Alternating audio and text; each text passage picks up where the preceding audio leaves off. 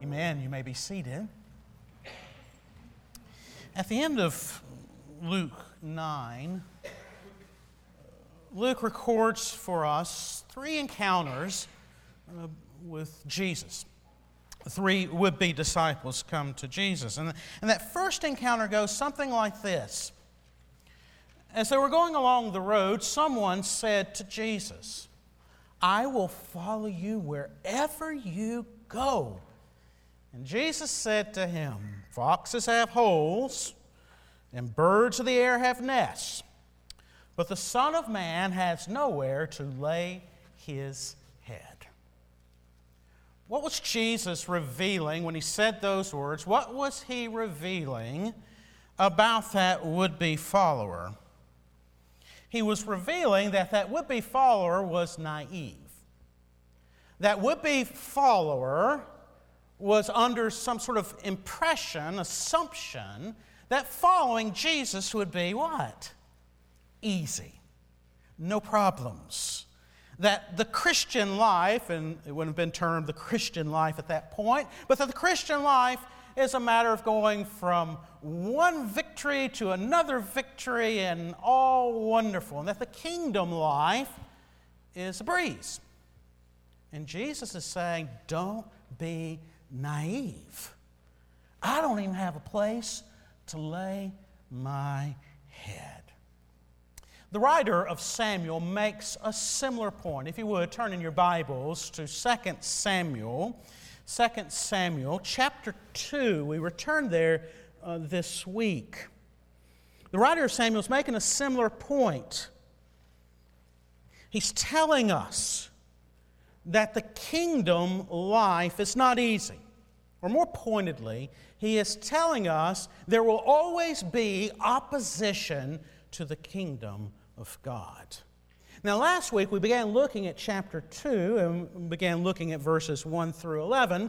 And, and I said, on first blush, it seems pretty simple, but then as you study it more, it deepens, it deepens, it deepens.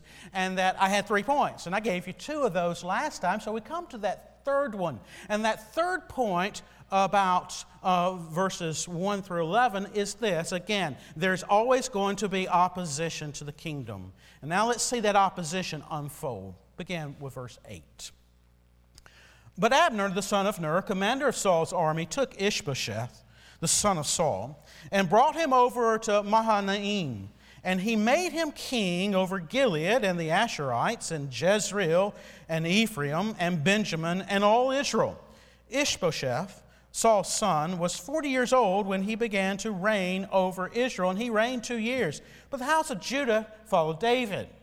And the time that David was king in Hebron over the house of Judah was seven years and six months. Now, Abner, son of Ner, and the servants of Ishbosheth, uh, the son of Saul, went out from Mahanaim to Gibeon. And Joab, the son of Zeruiah, and the servants of David went out and met them at the pool of Gibeon. And they sat down, the one on the one side of the pool and the one on the other side of the pool. Let me pause here. It's not like, okay, let's go have a meeting and have a fun time together around this pool. Abner has set out in a military fashion. He's crossed over the Jordan. He's into the promised land. He is seeking to set up base. He's seeking to strengthen and rally Benjamites. He's seeking to put pressure on David. And Abner said to Joab, Let the young men arise and compete before us. We're going to have a war game. And Joab said, Let them arise. Then they arose and passed over by number 12 for Benjamin and Ishbosheth, the son of Saul, and 12 of the servants of David. And each caught his opponent by the head and thrust his sword in his opponent's side. So they fell down together. Therefore, that place was called Helkath uh, Hazzurim, which is at Gibeon. And the battle was fierce that day. And Abner and the men of Israel were beaten before the servants of David.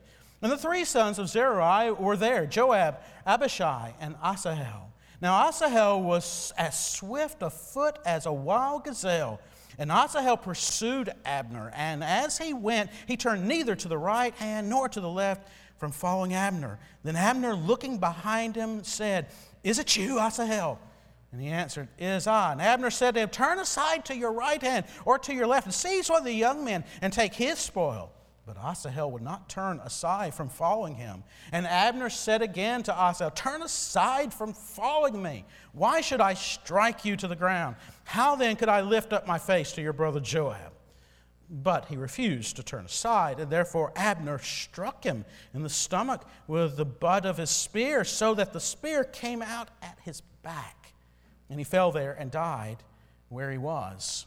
And all who came to the place where Asahel had fallen and died stood still.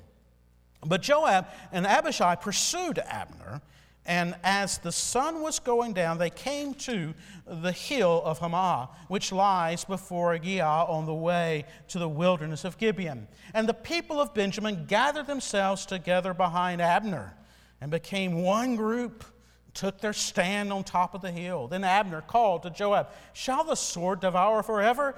Do you not know that the end will be bitter? How long will it be before you tell your people to turn from the pursuit of their brothers? And Joab said, As God lives, if you had not spoken, surely the men would not have given up the pursuit of their brothers until the morning.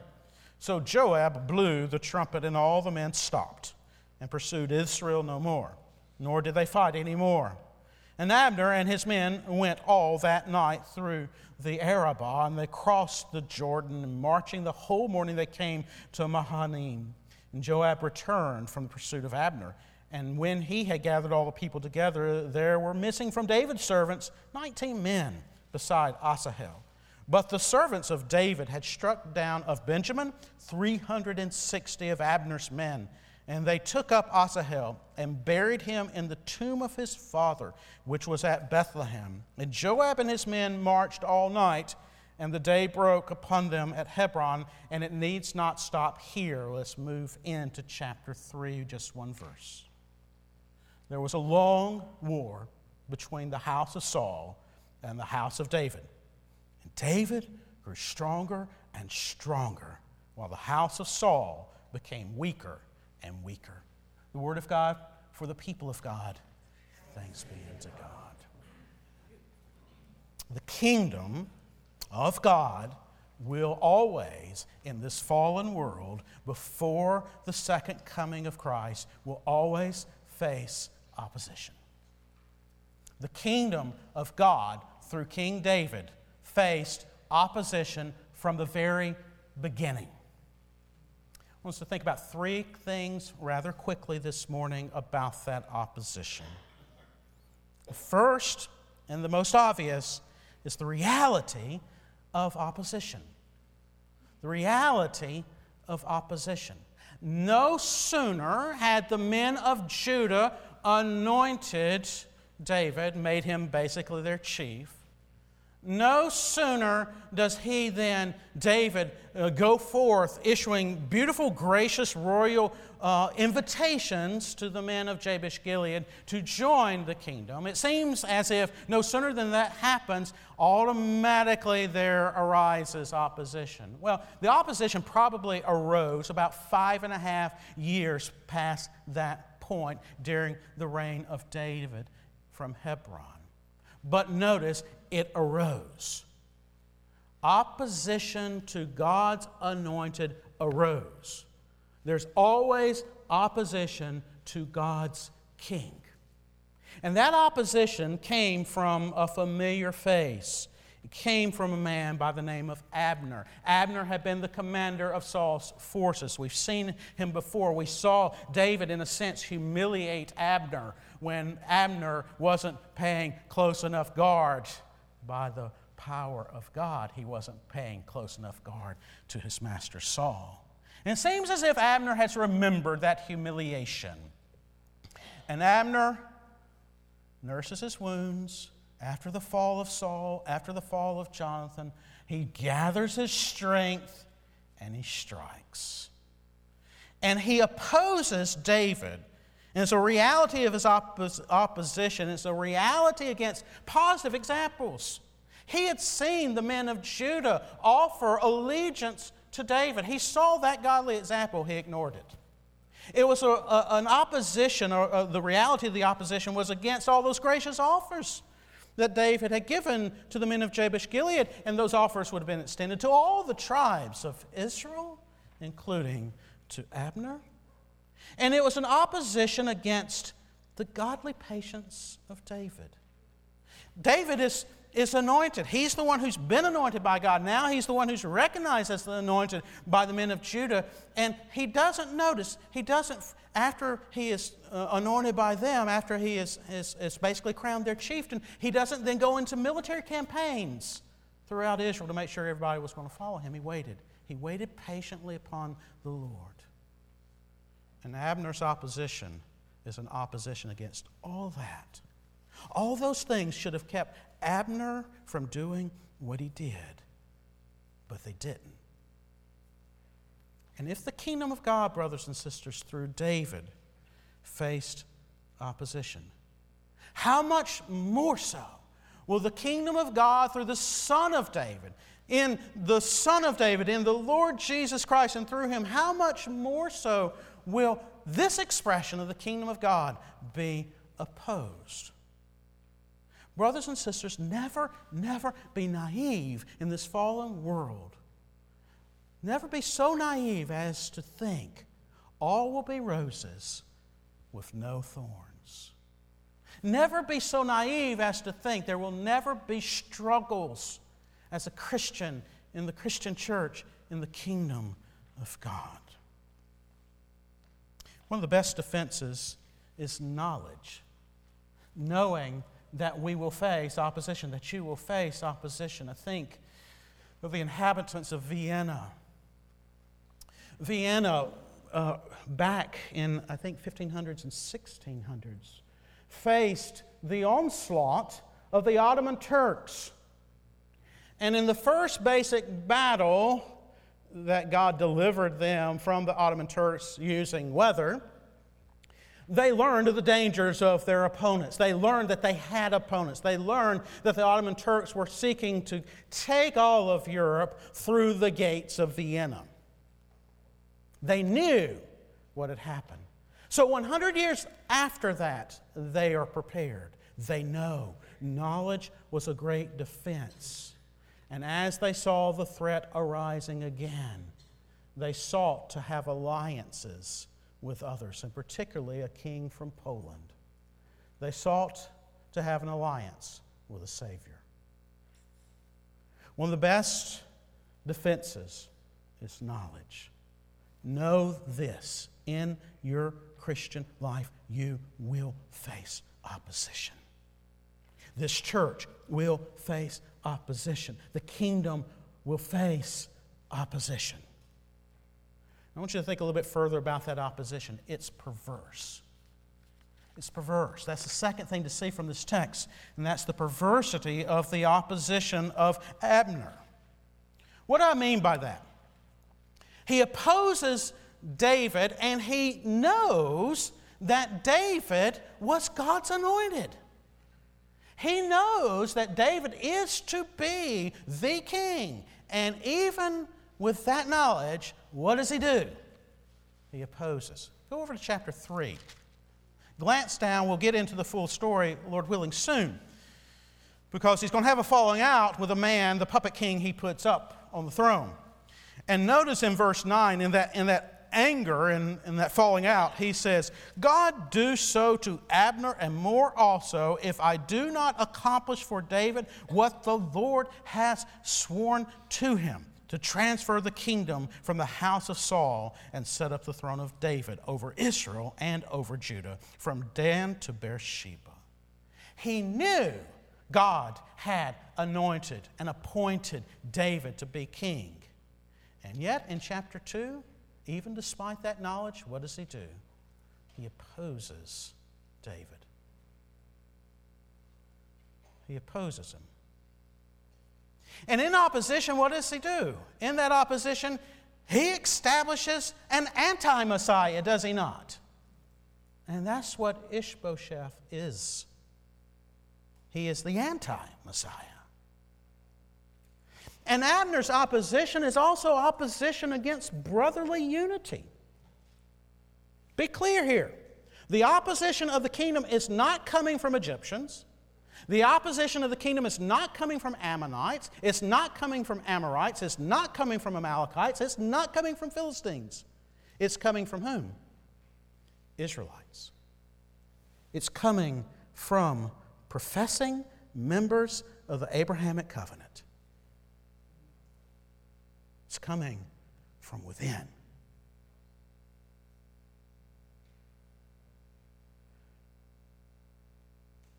I'm afraid that it's true that the greatest opposition to kingdom advance often comes from within. From within. Not from without. We're all worried about those on the outside and their opposition to Christ and his kingdom. But, brothers and sisters, don't be naive. The greatest opposition comes oftentimes from within. From within churches, from within mission fields. And we, we're blessed with missionaries in this congregation. You know, it's just a wonderful blessing. And they know the truth of what I'm speaking of. And that opposition oftentimes arises where? Church, mission field, and the home. In the home. And I should say that with tears in my eyes. And also with this prayer Lord, please don't let the opposition come from me. Me. Me. From my pride. From my wanting to be on the throne. From my wanting my way from my wanting everybody else to give me the glory. Abner's opposition was perverse. It was also against common grace wisdom. He knows what he's doing. He takes a force. He crosses over the Jordan. He goes into the promised land. And he's going close enough to agitate. If you kick a hornet's nest, don't be surprised if you get stung. Kingdom opposition is perverse, and it also is, please note this, and I say this word often, and there's a reason. Kingdom opposition is stupid. It is stupid.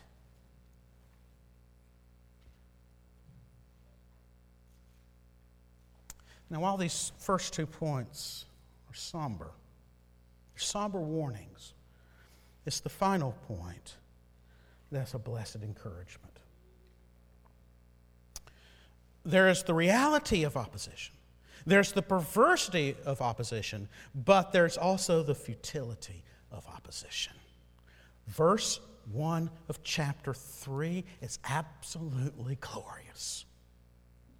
There was a long war between the house of Saul and the house of David, and David grew stronger and stronger, while the house of Saul became weaker and weaker. All that Abner had done was what? Falling apart. Such encouragement. Two encouragements there. Notice. Particularly for you who are already in a struggle. That struggle might be in the home that struggle might be with the broader church community. That struggle is somewhere in your life.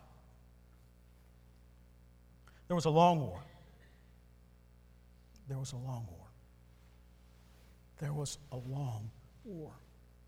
Sometimes your struggle may go on and on and on and on and on.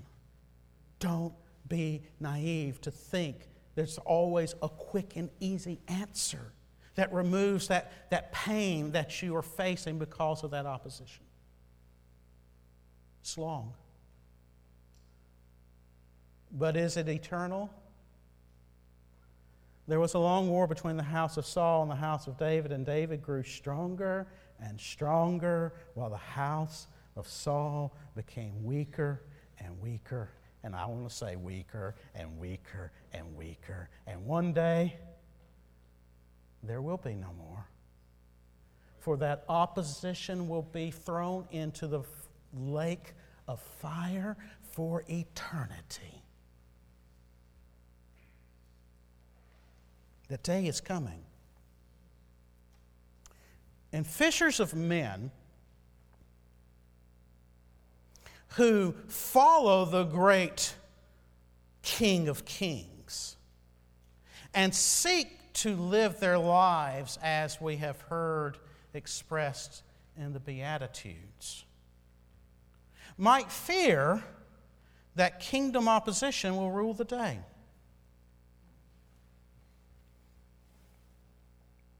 That it's going to win. But the true, the victorious power of patience, humility, and trust, true kingdom power, will win. And David grew stronger and stronger while the house of Saul became weaker and weaker. If you're struggling, and if your struggle is because you are following after Christ, if you're being persecuted for righteousness' sake, know this that opposition has an end point. The Lord will never leave you nor forsake you. He will walk with you. He will walk with His church and his church and his kingdom will be victorious. And all the kingdoms of men will become the kingdoms of our God and of his Christ. And the greater David will reign in perfect peace and glory. That day is coming. Persevere. But let me tell you this in that perseverance, recognize you too can oftentimes be like a stupid, perverse Abner. How often does Lee want to sit on the throne? Far too often. How often does Lee want to control all the things that I want to control? Far too often.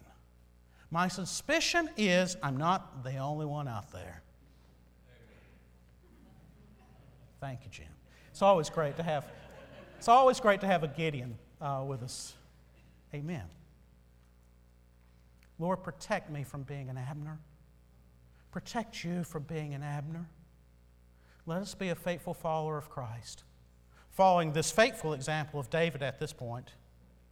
Patience, humility, trust. Let's pray.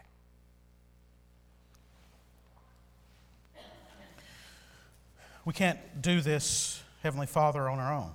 We can't patiently wait on our own. We can't trust on our own. But we don't do these things on our own. You're a God of great and rich and abundant grace, and you pour out your grace upon your people. Pour that grace out even now. Particularly as we prepare to come to this table, this table that reminds us that we do have brothers and sisters in Christ. And what a perverse thing it is to be in opposition against brothers and sisters.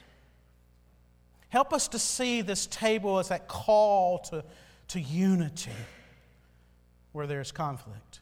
Help us to see that this table is provision for that conflict as we endure it. Help us to see this as testimony that you never leave or forsake your people.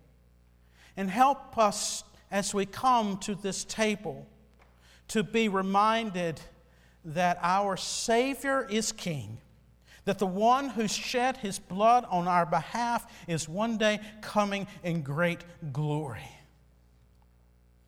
Help us through this simple meal, this simple means of grace, to be strengthened and edified, to follow more closely after him, not naive, but wise and with faith. For we pray this in Christ's name. Amen.